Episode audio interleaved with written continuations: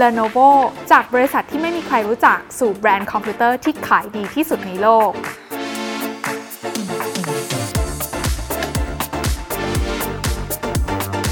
ผู้ที่ครองส่วนแบ่งตลาดคอมพิวเตอร์ส่วนบุคคลหรือว่า PC ได้มากที่สุดในโลกในเวลานี้นะคะก็คือ Lenovo แบรนด์จากประเทศจีนที่สามารถแซงหน้าทั้ง HP และ Dell จากอเมริกา จนขึ้นมาเป็นอันดับหนึ่งของโลกได้เป็นครั้งแรกเมื่อปี 2013 และยังคงสามารถรักษาตำแหน่งอันดับหนึ่งไว้ได้จนถึงปัจจุบัน Lenovo ยังถือเป็นบริษัทจีนที่ก้าวขึ้นมาเป็นบริษัทระดับโลกได้เป็นบริษัทแรกๆ ก่อนบริษัทระดับโลกในยุคปัจจุบัน อย่าง Alibaba, Tencent, Huawei และ Xiaomi Lenovo ทำได้อย่างไร ลงทุนแมนจะเล่าให้ฟัง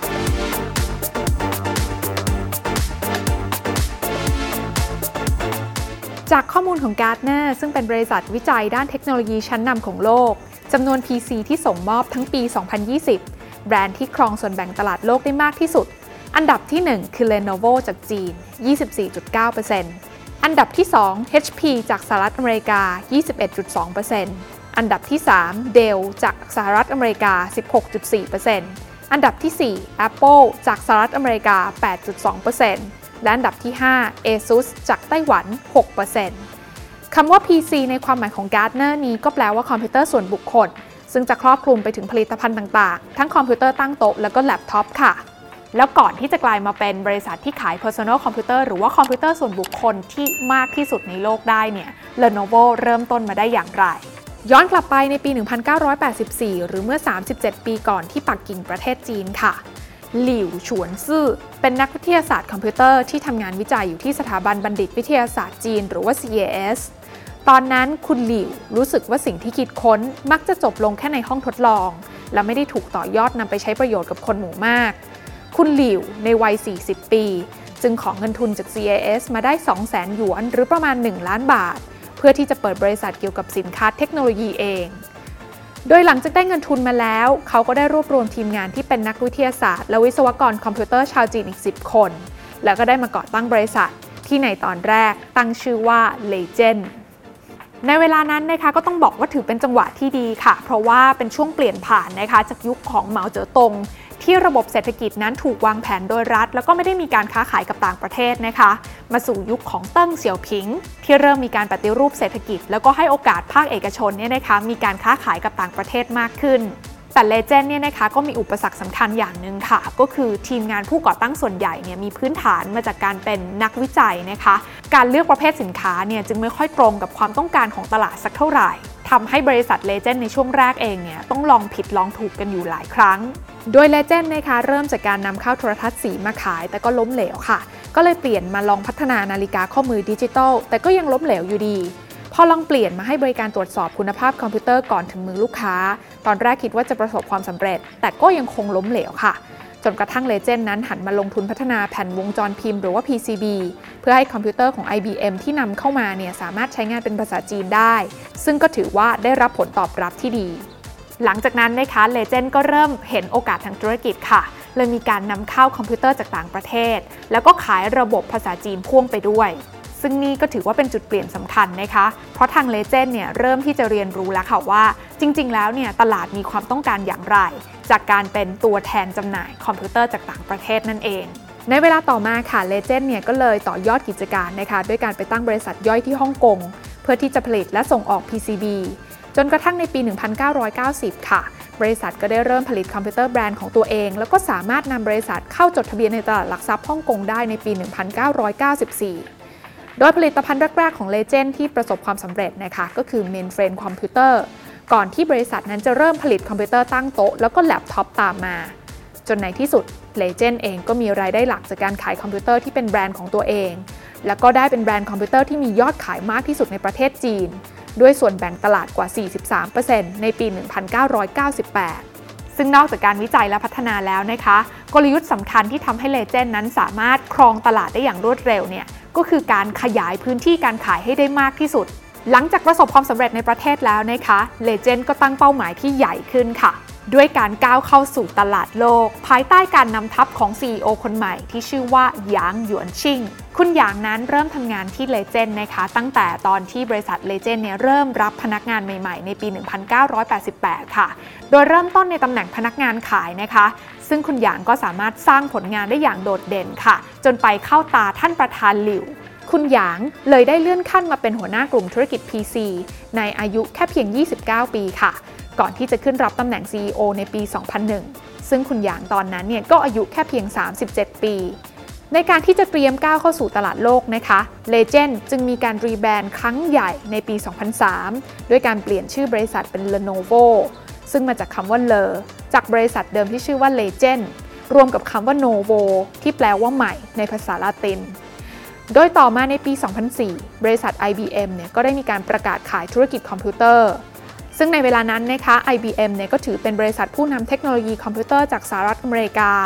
โดยนับเป็นบริษัทแรก ๆ ในโลกที่เริ่มขายคอมพิวเตอร์ จนมีแล็ปท็อป ThinkPad ที่โด่งดัง และก็ครองส่วนแบ่งตลาดคอมพิวเตอร์เป็นอันดับ 3 ของโลกในขณะนั้น แล้วก็เป็นรองแค่เพียง Dell แล้วก็ HP แต่สาเหตุสำคัญนะคะที่ทำให้ทาง IBM นั้นตัดสินใจประกาศขายธุรกิจคอมพิวเตอร์เนี่ยเพราะมองว่าเทคโนโลยีเครื่องคอมพิวเตอร์ ถูกคู่แข่งนั้นเลียนแบบได้ง่าย แถมยังมีสงครามราคานะคะที่หลาย ๆ เจ้าเนี่ยลงมาแข่งกันตัดราคาทำให้อัตราการทำกำไรนั้นเริ่มต่ำ IBM ในเวลานั้นเองเนี่ยก็เลยอยากจะไปโฟกัสธุรกิจที่ทำกำไรได้มากกว่า อย่างธุรกิจซอฟต์แวร์แล้วก็ธุรกิจให้บริการด้านอื่น ๆ ที่น่าสนใจในเวลานั้นก็คือ Dell เองเนี่ยนะคะเป็นหนึ่งค่ายบริษัทคอมพิวเตอร์ที่สนใจอยากจะซื้อกิจการของ IBM เหมือนกัน แต่ IBM ในเวลานั้นกลับเลือกขายให้ Lenovo ซึ่งในตอนนั้นเนี่ย ยังเป็นแค่เพียงบริษัทจีน ที่แทบจะยังไม่ค่อยมีคนรู้จักมากนัก โดย IBM ในตอนนั้นนะคะก็ให้เหตุผลค่ะว่าสาเหตุที่ตัดสินใจขายธุรกิจคอมพิวเตอร์ให้กับ Lenovo บริษัทจากจีนเนี่ยนะคะ ก็เพราะเห็นค่ะว่าทางการจีนเนี่ยกำลังพยายามอยากจะสนับสนุนภาคธุรกิจจีน ให้ไปเติบโตในตลาดโลกได้นะคะ ทาง IBM ก็เลยอยากจะตอบสนองความต้องการนี้ เพื่อที่จะเปิดโอกาสให้ทาง IBM เนี่ยสามารถเข้าไปบุกตลาดจีนได้ง่ายมากขึ้น Lenovo เองที่อยากขายสินค้าไปทั่วโลก ก็เลยตกลงซื้อธุรกิจคอมพิวเตอร์ของ IBM ในปี 2005 ด้วยมูลค่า 1,750 ล้านดอลลาร์สหรัฐ หรือราวๆ 57,000 ล้านบาท ซึ่งก็นับว่าเป็นบริษัทแรก ๆ ของจีน ที่มีดีลการเข้าซื้อกิจการจากต่างประเทศ และนั่นก็เลยทำให้ Lenovo ได้โรงงานผลิตคอมพิวเตอร์ของ IBM ที่มีเทคโนโลยีล้ำสมัย ได้ช่องทางการจัดจำหน่าย รวมไปถึงฐานลูกค้าทั่วโลก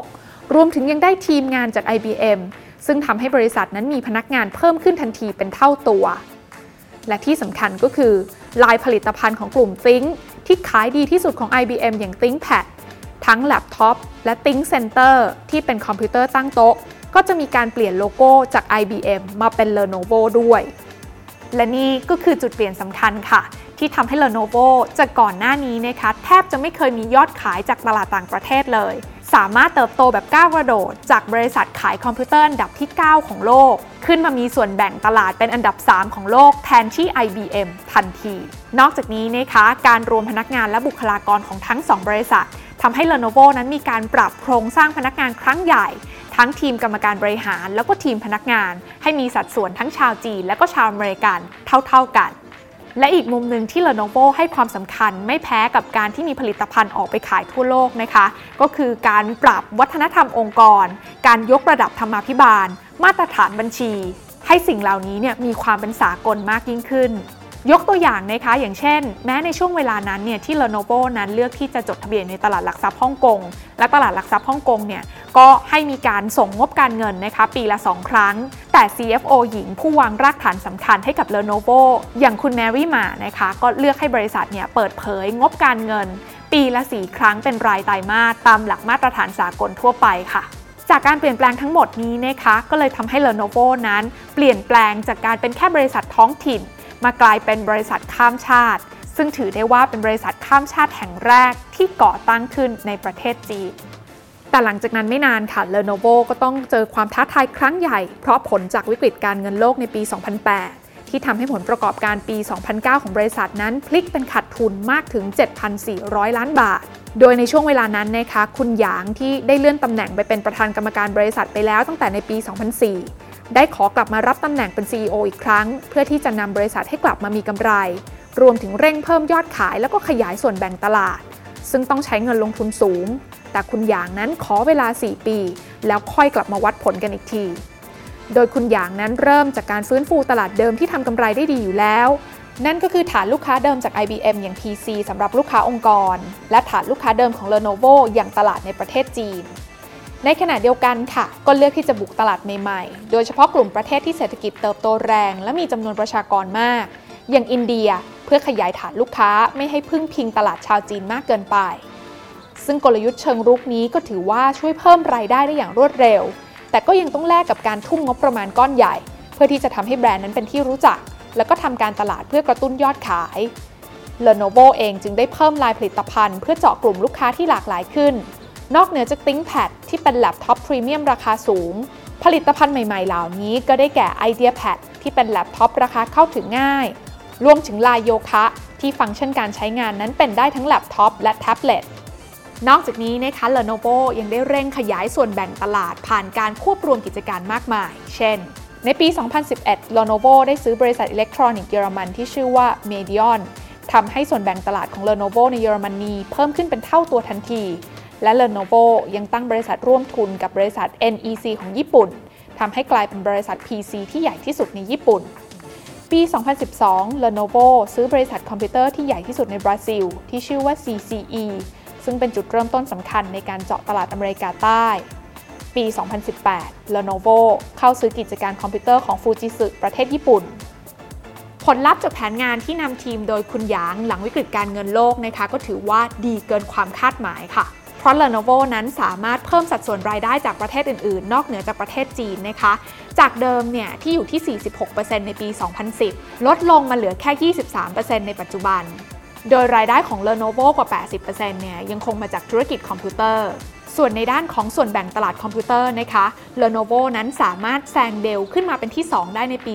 2011 และในอีก 2 ปีหลังจากนั้นค่ะ Lenovo ก็สามารถแซง HP ขึ้นมาเป็นอันดับหนึ่งในตลาดโลกได้ และยังคงครองอันดับหนึ่งนั้นมาจนถึงปัจจุบัน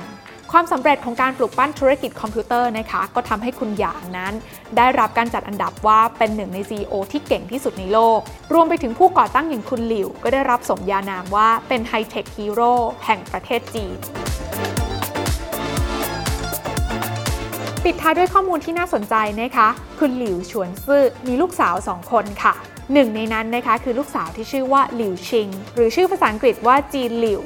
โดยหลังจากที่คุณ Jean Liu นั้นได้จบการศึกษาด้านวิทยาศาสตร์คอมพิวเตอร์ แล้วก็ได้มีประสบการณ์การทำงานร่วมกับ Goldman Sachs มา 12 ปีนะคะ คุณ Jean Liu ก็ได้ย้ายมารับตำแหน่ง COO ให้กับสตาร์ทอัพของจีนที่ชื่อว่าตีตีต่าเชอคุณ Jean Liu นั้นถือว่าเป็นคนที่มีบทบาทสำคัญมากนะคะ ในการควบรวมกิจการกันระหว่างตีตีตาเชอร์และควายตีตาเชอร์ในปี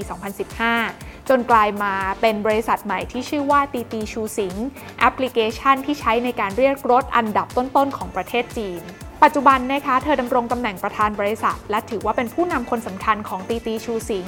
ร่วมกันกับผู้ก่อตั้งอย่างคุณเฉิงเหวยนะคะ ที่รับตำแหน่ง CEO และประธานกรรมการบริษัท นอกจากนี้นะคะคุณ Jean Liu นั้น ยังได้รับการจัดอันดับจากนิตยสาร Time ซึ่งว่าเป็นหนึ่งในผู้ทรงอิทธิพลที่สุดของโลกในปี 2017 ด้วย